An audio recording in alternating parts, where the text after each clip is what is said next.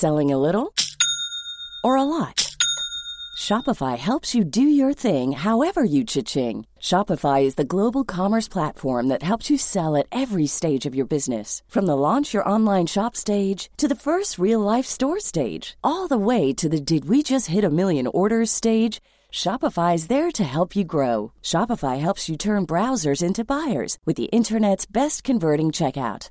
36% better on average compared to other leading commerce platforms because businesses that grow grow with Shopify. Get a $1 per month trial period at shopify.com/work. shopify.com/work. Hey, it's Ryan Reynolds and I'm here with Keith, co-star of my upcoming film If, only in theaters May 17th. Do you want to tell people the big news? All right, I'll do it. Sign up now and you'll get unlimited for $15 a month in six months of Paramount Plus Essential Plan on us. Mintmobile.com slash switch. Upfront payment of $45 equivalent to $15 per month. Unlimited over 40 gigabytes per month. Face lower speeds. Videos at 480p. Active Mint customers by 531.24 get six months of Paramount Plus Essential Plan. Auto renews after six months. Offer ends May 31st, 2024. Separate Paramount Plus registration required. Terms and conditions apply if rated PG. Before we begin, a quick warning. This series contains strong language and descriptions of brutality and violence.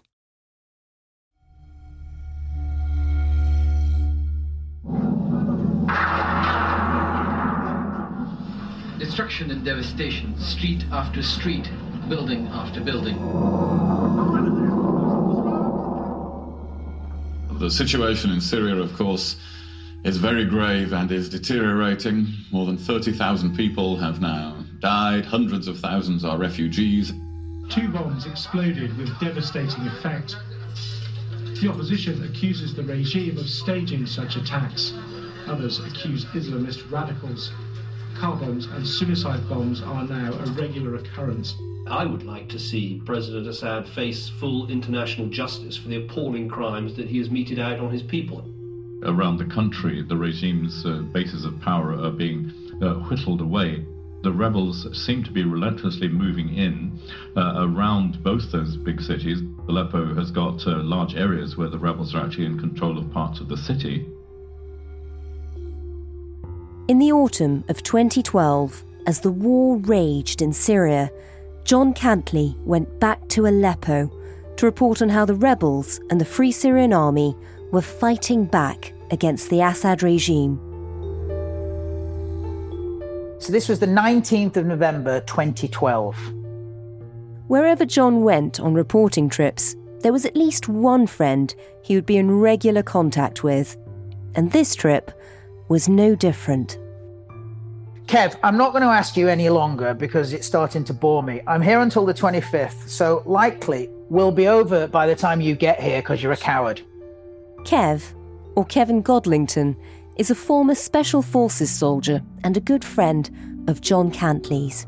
Heavy shelling today in town 120mm shells, 130mm mortars, 500 pound bombs, and SPG 9s all day. Good times, but hard to get decent pictures as the rebels spend most of their time huddling. Hurry up and get here. Best Jay. The messages he's reading from inside Syria in November 2012 were amongst the last emails that John Cantlie sent. So, on the 20th, he says, Hi, Kev. Just so you know, I've just come out of Aleppo. I'm back in Turkey overnight before I head back into Syria. This time, I will be further south in Idlib. Jump on a plane to Hatay and join us in the next few days. It'd be good to have you along. You promised me you'd come. So, this was the email I showed to my wife and said, Should I just go for a couple of days just to make sure the idiot doesn't get caught or in any trouble going over the border? To which she said, No. And he was kidnapped two days later. Yep. Had I gone, I'd have been almost certainly caught with him and, and James Foley and would have been the first to have almost certainly been killed. So, in the Black Gallows humor of circumstance, the tragedy, of course, is that those things did happen, mm. but I I escaped because my wife saw my communications with John and um, stopped it dead in its tracks. That was the last message that Kevin ever received from John Cantlie. The next email I get is when his tracker clearly was lit up and the email came through two days after he was captured. Presumably, when his captors took his passwords off him and logged into his email. And that's when I was alerted. But we now know he'd already been taken hostage two days prior. Last time on Last Man Standing, we heard how the British journalist John Cantlie had been kidnapped in Syria before, back in the summer of 2012. We were effectively, unbeknownst to us or our guide, delivered part and parcel into the hands of jihadists. It was like, go, John, go, because at least if one of us made across the border, we could raise the alarm. I was then shot in the arm. John was eventually rescued, but not before he'd had the chance to consider just how badly things could go wrong. There were times when I actually thought, what does it feel like when, when you're shot in the back of the head, you know, when you're kneeling and blindfolded? You know, is there pain? Does it just go dark? And yet, within weeks of returning to Britain, and while still nursing a bullet wound to his arm, John took an extraordinary decision. He decided to go back to Syria. I don't really know how to do anything else, you know, it's always the first question. I mean, of course, I've got to get his hands sorted. But yes, absolutely. The people, the Syrian people, are amazing. What made him do that? Why would anyone who'd almost died go back to the same place to face the same dangers? And how did he end up getting kidnapped all over again? I'm Manveen Rana, and I'm joining the veteran war correspondent Anthony Lloyd in this special series based on his long running investigation to find out what happened to John Cantlie. You're listening to Last Man Standing from The Times and The Sunday Times, Episode 2 The Kidnap.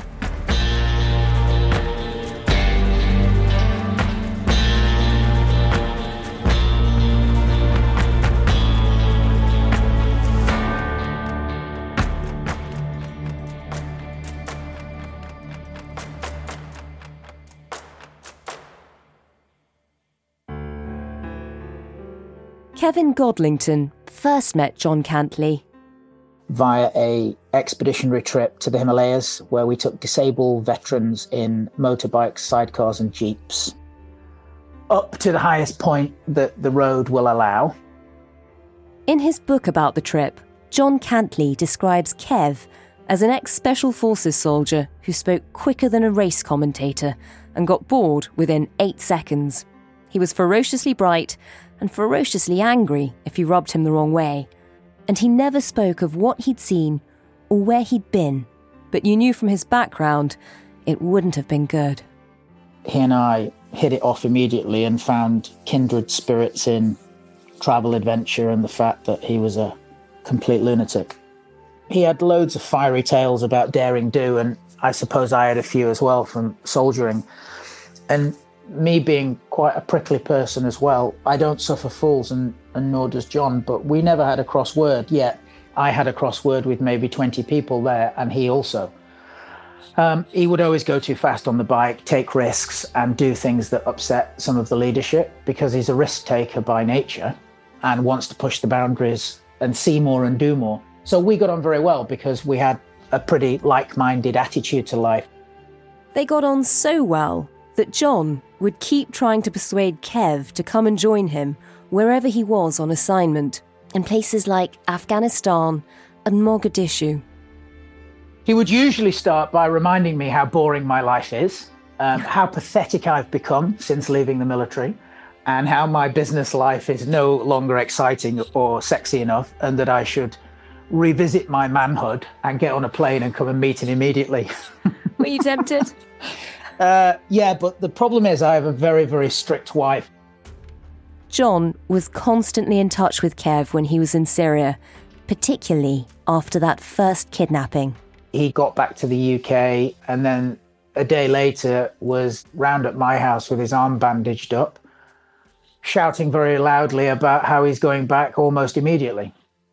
Really, immediately? He was just, yeah, committed to completing his mission and finishing the work he was doing.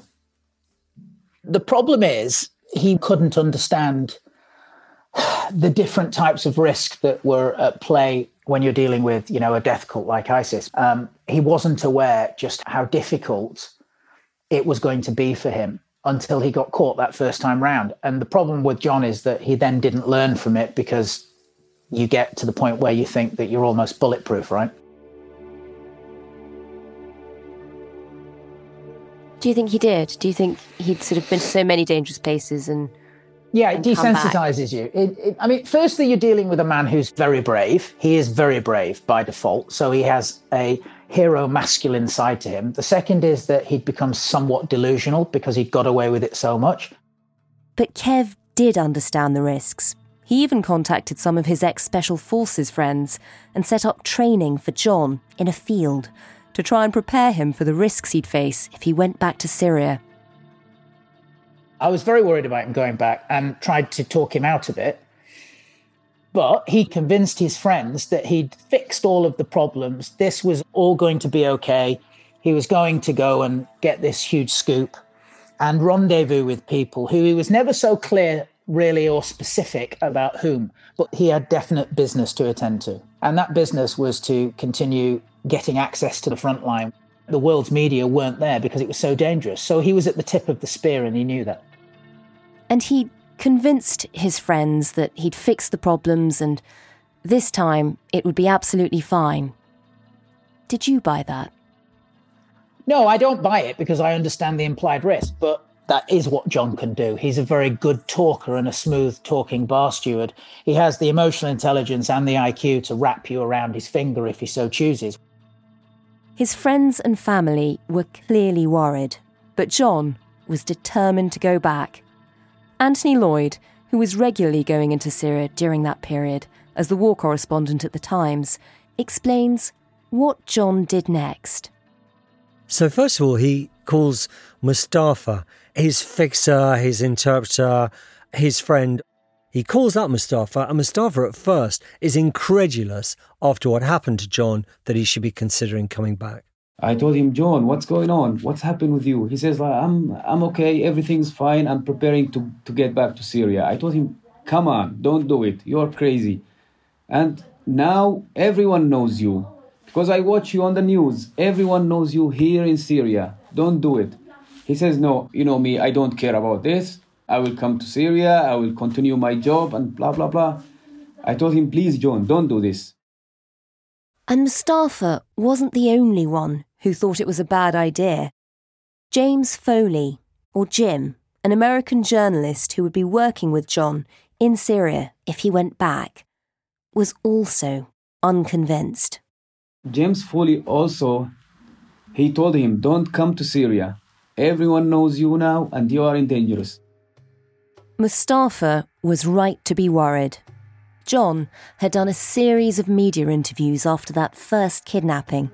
He'd been all over the press. And after John was released, the commander of the group who'd held him had been killed.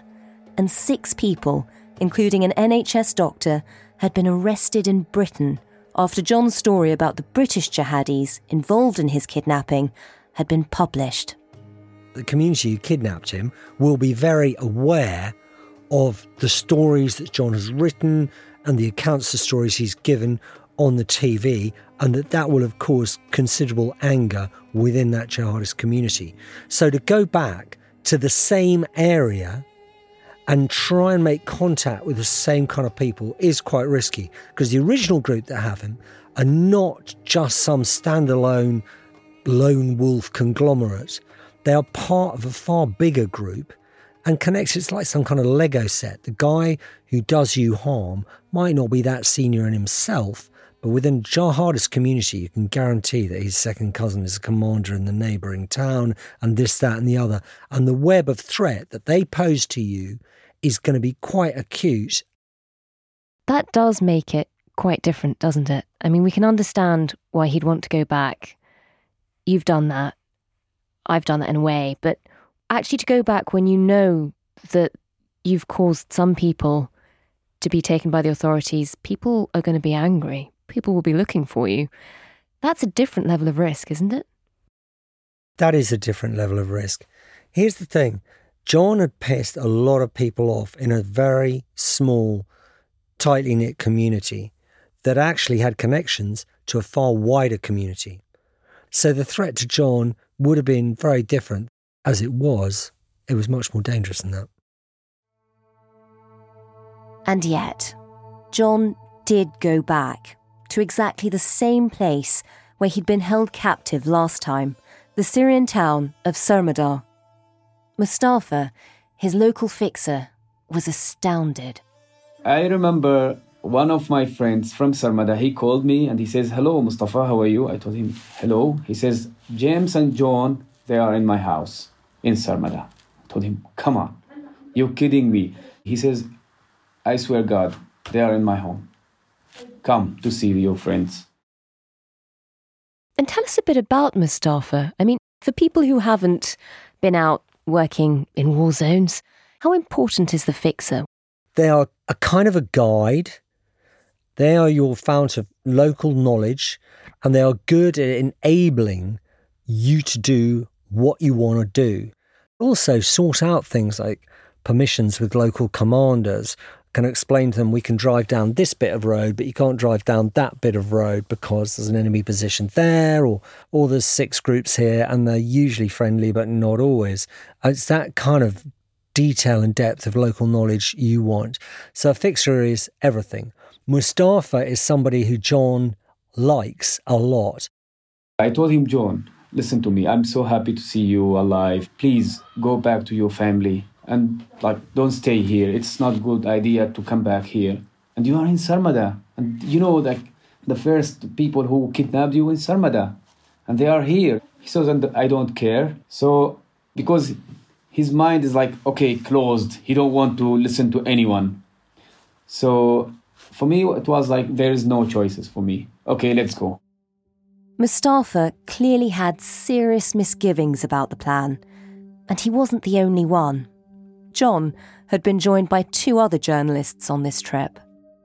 Once John Cantlie had made the decision to go back to Syria, he went back and worked with James Foley and worked alongside Nicole Tung, a very well known and established photojournalist. She was also a very close friend of James Foley.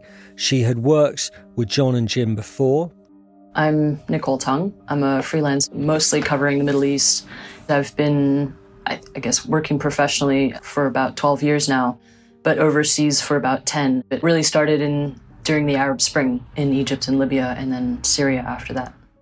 Nicole said afterwards to me that John Cantlie did have something to prove to himself by going back to Syria.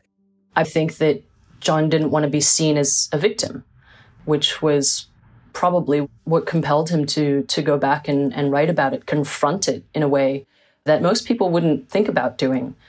He needed to prove something, not to himself, but or maybe to himself, but to everyone else.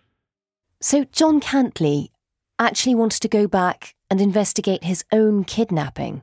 He wanted to know more about those foreign jihadists, which does seem extraordinarily risky. What did the rest of the team make of it? I mean, from what Mustafa says, it sounds like James Foley didn't think going back was a great idea. Tell us a bit about him. So, James is much more even keeled than John. He has a very gentle demeanour. It sounds like James had some sort of balancing effect on John. It's a very, you know, by this stage, a very established relationship. Hmm. They worked together in Libya, they'd worked together in Syria. Given how, how different their approach to risk was, would people have warned James about working with John Cantlie? There were those in the journalistic community, it's quite a small community covering the, the conflict in Syria, who would say openly to James, Listen, what are you doing traveling with John? John is going to get you into harm's way. John is going to get you hurt. There were those voices. I've spoken to several people who absolutely said that to James. What are you doing working with John? He's trouble. He's going to get you hurt. And James was very close to Nicole Tung. Did she think this was a, a good partnership? I don't think Nicole thought this was a good partnership. To me, they looked like total opposites. Jim was more reserved. He didn't really speak when there wasn't much to say. John, on the other hand, was just a very talkative person in general, but very articulate, very intelligent. And I think they got to know each other pretty well in Libya, especially under very kind of risky circumstances, your friendships are solidified very quickly. And I think they shared that camaraderie between them and took that into Syria. When I was with them for 10 days in Aleppo, I think Jim had a more focused approach towards things. You know, if there wasn't anything going on, he wouldn't sort of waste his time on it. And I think John's trips after his first kidnapping were maybe a little bit more to figure out his place in all of it and, and try to, yeah, essentially show that he wasn't scared. There was this pressure of working as a freelancer too. He lost all his equipment in the first kidnapping. I think he needed to financially rebuild himself as well. And I think that he wanted to prove that he, he could reclaim his own story in some way to go back and cover a war, business as usual type of thing. But it wasn't business as usual. The threats circling John Cantlie were growing by the hour.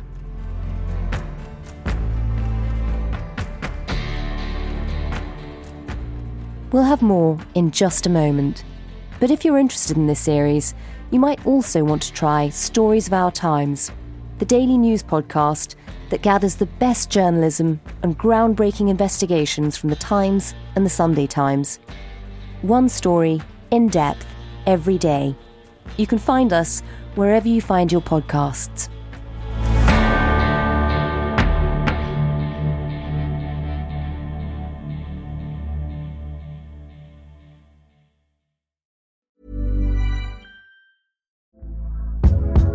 Hey there, it's Michelle Norris. I'm host of a podcast called Your Mama's Kitchen. When I travel, I'm usually looking for a way to find a taste of home when I'm not at home. And one of the things I love to do when I am at home is entertain. And Airbnb allows me to do that. When I was in California recently, I rented a house that had a great kitchen. And when we were sitting around the table, we were all thinking, we're in someone else's house. Someone could be in all of our homes as well. If you have a home, but you're not always at home, you have an Airbnb. Your home might be worth more than you think.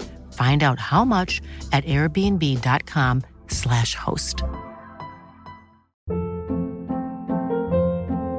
Hold up. What was that? Boring. No flavor. That was as bad as those leftovers you ate all week. Keke Palmer here, and it's time to say hello to something fresh and guilt-free. Hello Fresh. Jazz up dinner with pecan-crusted chicken or garlic butter shrimp scampi. Now that's music to my mouth. Hello Fresh. Let's get this dinner party started. Discover all the delicious possibilities at hellofresh.com.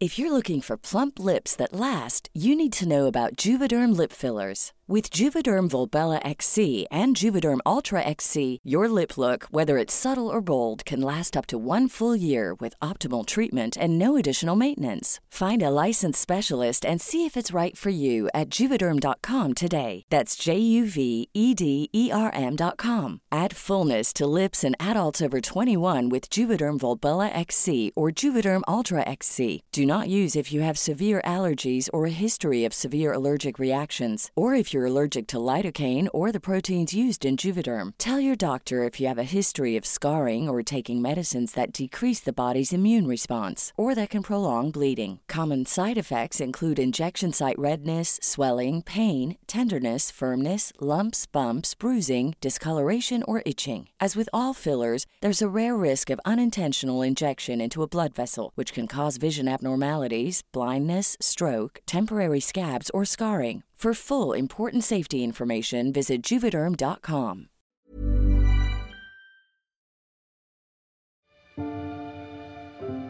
When he goes back, how is John acting? You know, having been kidnapped the first time, when he goes back, does it make him more cautious? Or has he gone, does he just sort of think from now on he's invincible?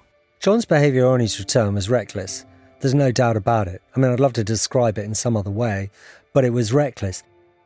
I remember one time we were in Aleppo, me and James and John. At some point, they see a group of foreign jihadists by building nearby. We were uh, with a Free Syrian Army group, and they are normal people, you know, they are like civilians. But they told us, be careful, don't go to that checkpoint, they are jihadist group. and all of them they are Westerns. Me and James was really afraid about about this. You know, I told him, John, you heard that. Don't try, okay? James Foley was really smart. He asked him, please, don't do any troubles. Please. Now, at this stage, we're talking about autumn 2012. Suddenly, there are more and more and more foreign jihadists. And the rough rule of thumb was as a Western journalist, you kind of kept on walking by. You didn't want to make eye contact. Really, you just walked on by. John did not walk on by. Like one hour later, we missed Johnny. Where is Johnny? Everyone was looking for Johnny. Then one of these guys, he says, John, he go to that checkpoint. Oh my gosh. So I told him I'm not going there. It's really dangerous. And maybe he got kidnapped. James Foley was really afraid. And he says, So what we will do with this man? He's like really crazy. We explained to him, don't go there. John saw a group of foreign jihadists in Aleppo and then went to make conversation with them without the rest of his team. And he didn't reappear. We went to the checkpoint and there is a, there was guards and they asked us, what do you want? He says, Western journalist. Can we ask about him? Where is he? He says he's inside. So Mustafa describes getting to a room, and there is John there, as he says, pale faced, surrounded by these foreign jihadists. And he was like really shaking. His hand was shaking. His his face is like completely different. And he was like really stressed. I watch his face. And do you know what they was asking him? Do you know a British Western journalist? He he escaped from Sarmada. These foreign jihadists who are asking John very intently about this account of some British journalists who had been kidnapped by people they knew. The journalist had then got back home, and as a result of his testimony to the police, that, that, that some of the kidnapped gang had been arrested. Now, oh. it's pretty clear that they suspected the guy that they were telling that to, John, was connected to that kidnapping or was indeed John Cantlie. So they had heard of, of, John Cantlie, they'd heard of what had happened. Yeah, that story of John's went, you know, around the world. There was a lot of interest in it, not just mm. interest amongst, you know, newspaper readers, but amongst the jihadists. And Mustafa spoke to me of real anger that John had gone and done that, that John had gone and engaged wantonly with foreign jihadists again. Then John says, It's okay, don't worry, everything is fine, I control everything. I told him, No, you are not fucking control anything. I, I was like super angry, and I told him, We have to leave now. If you don't want to leave, I'm leaving alone. It was a close shave. John Cantlie had almost been taken captive again. He was clearly shaken by the incident, but it didn't stop him trying to engage with foreign jihadis again and again. There were two other incidences in which John more or less did the same thing. There were foreign jihadists using this building as a base near near the front line where they were fighting. And we were trying to approach the front line and we were first brought into this building, you know, to say hello to people and drink tea, that kind of thing. And in the next room, we were separated, you know, so Jim, John, and I and Mustafa were put into one room. And in the other room, as we were walking in, we could see that there were foreign fighters in there. And I think John, after a minute of sitting down, decided he would just skip on over to the next room and try to meet these people and put on this very friendly demeanor and try to get a sense of who they were, where they were coming from. And it was just to, to me and and Jim, we were both saying, What is he doing? The foreign jihadis didn't want to talk, and yet John kept trying to reach out to them. The other incident was also there was this media center that was being run by media activists in the rebel held areas of Aleppo. And behind the media center, there was also another group of jihadist fighters who belonged to a group that had Al Qaeda links. And same thing, we walk into the building, John sees them and just makes a beeline for them and is backslapping them, trying to engage them, trying to shake their hands. Um, nobody wants to shake his hand. Uh, you know, just being very brash about it and trying to be funny. And, and it was quite scary to watch because I think that we all expected or anticipated something to happen straight away. And both times he got lucky. That's an incredible risk to take. I assume that's not something you would do, just going off on your own with a room full of foreign jihadists, but especially so soon after having been held captive by foreign jihadists. Well, when things go wrong, there's no shortage in the queue of people telling you that you did a basic mistake. And certainly when I was kidnapped a couple of years later, there were all sorts of people telling me afterwards, oh, well, you did this, you did that, you're foolish to do that, or, or, or whatever. It was what it was. You know, you make a mistake in war, and it's very easy to make a mistake in war. However, that was that was reckless. That was reckless, John Kelly. John was taking some extraordinary risks, and in terms of his work, they weren't paying off. The foreign jihadists wouldn't engage with him, and there was a brief lull in the fighting in Aleppo. Having taken such a risk to get there, it was starting to feel like a wasted trip. I think when Aleppo was quiet for those 10 days that we were there, I think both James and John were, were feeling a bit restless and that they weren't getting the sort of footage that they had perhaps imagined. You're kind of chasing the pictures. The group had to move on to wherever the action was. At that point, Nicole and the group separate. The next morning, I left for Istanbul, and it was just like a really casual goodbye. And it wasn't even goodbye, it was just, I'll see you when you guys come out again in another 10 days.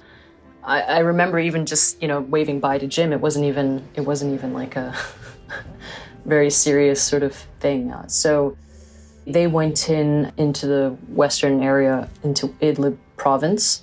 And I think this was the stage where John was eager to kind of get back on the story about his previous kidnapping.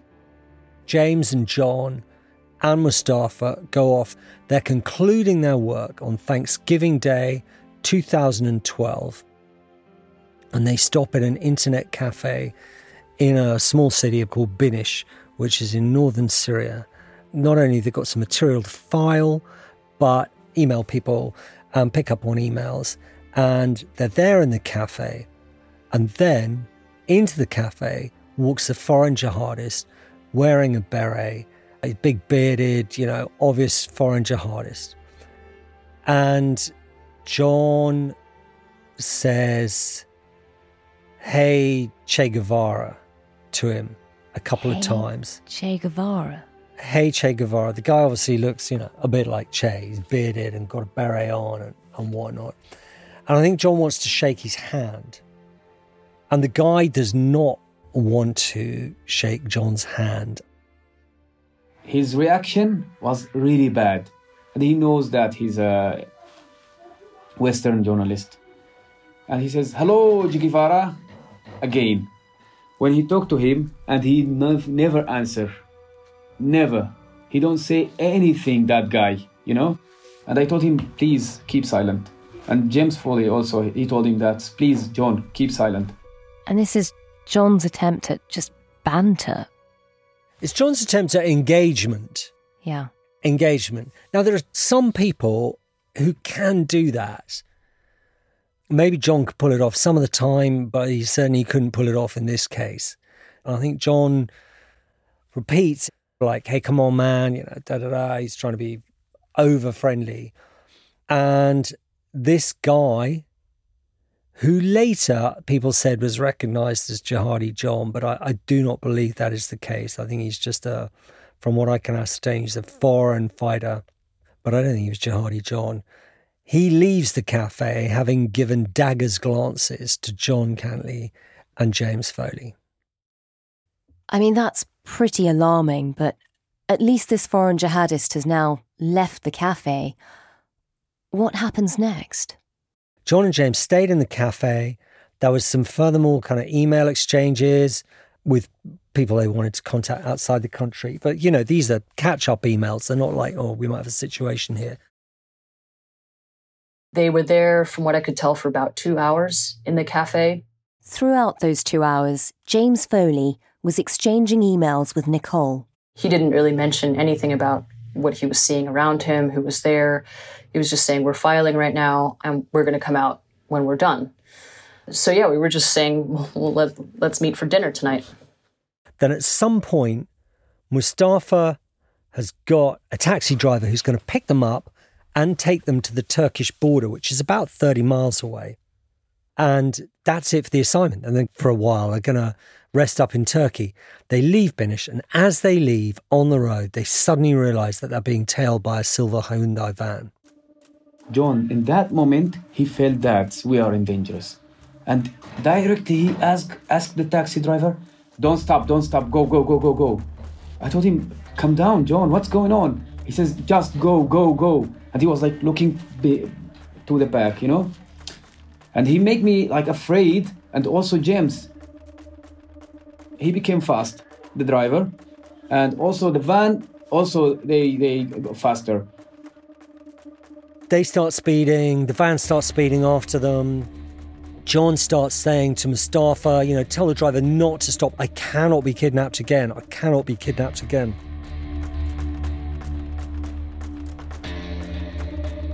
They opened the door and there was like all of them wearing mask with a Kalashnikov and they told us like stop, stop, stop. And John was like telling him, don't stop, don't stop. And he started shouting and he says, I don't want to kidnap again. I remember that.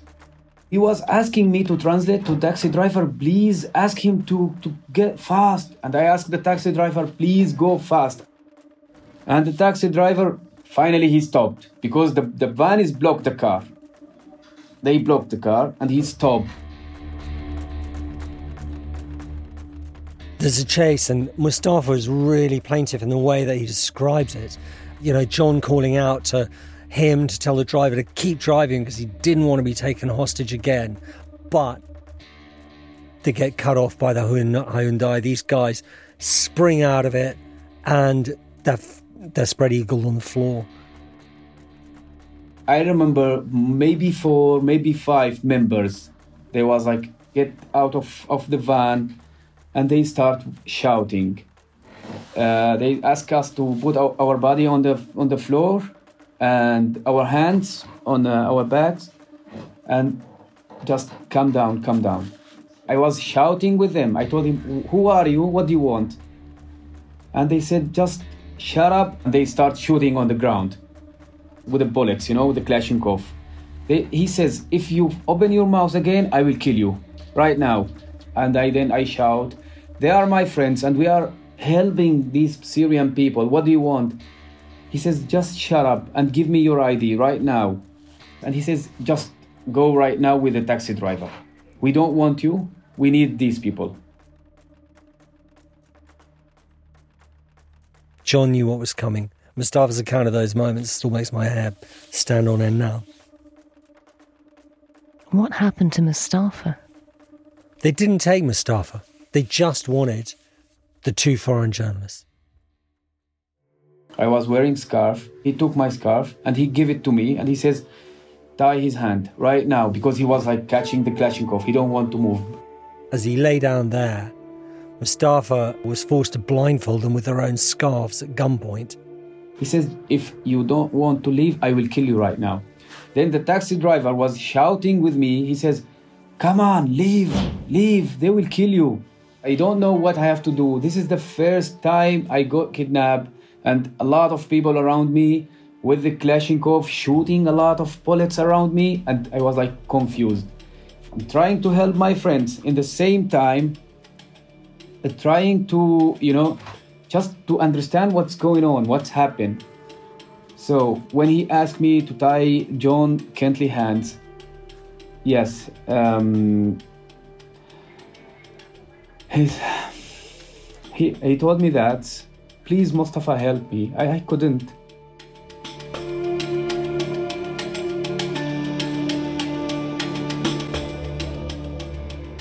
As John Cantlie begged for help, his friend Mustafa had no choice. Surrounded by men with Kalashnikovs, shooting at the ground around him, he had to tie their hands and watch as John and James Foley were kidnapped.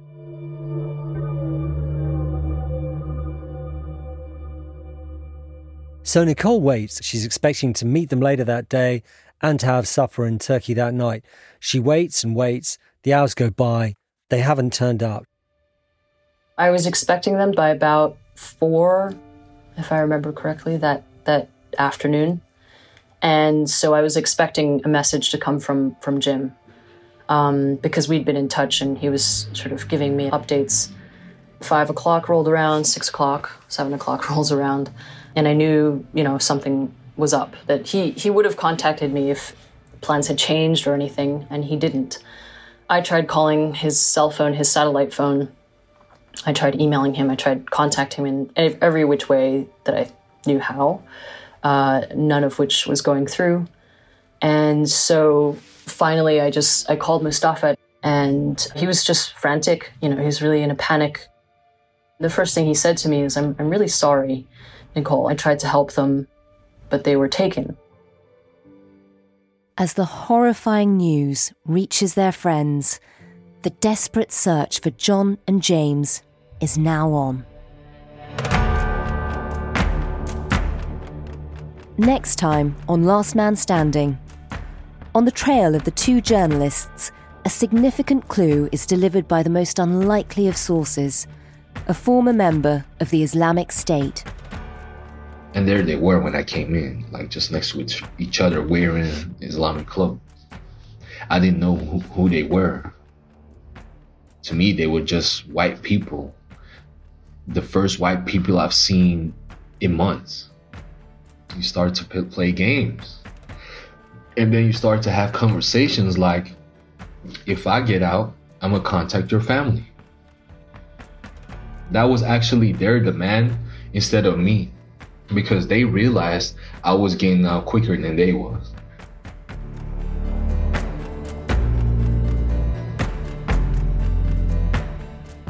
Last Man Standing is a Stories of Our Times production for The Times and The Sunday Times. This series is based on an investigation and interviews conducted by Anthony Lloyd, war correspondent at The Times. It's co presented and executive produced by me, Manveen Rana. The lead producer is Poppy Damon. The producer is Matt Wareham. Story editing is by Joe Sykes at Samizdat Audio. Sound design and original music is by Tom Birchall. The executive producer of Stories of Our Times is Kate Ford.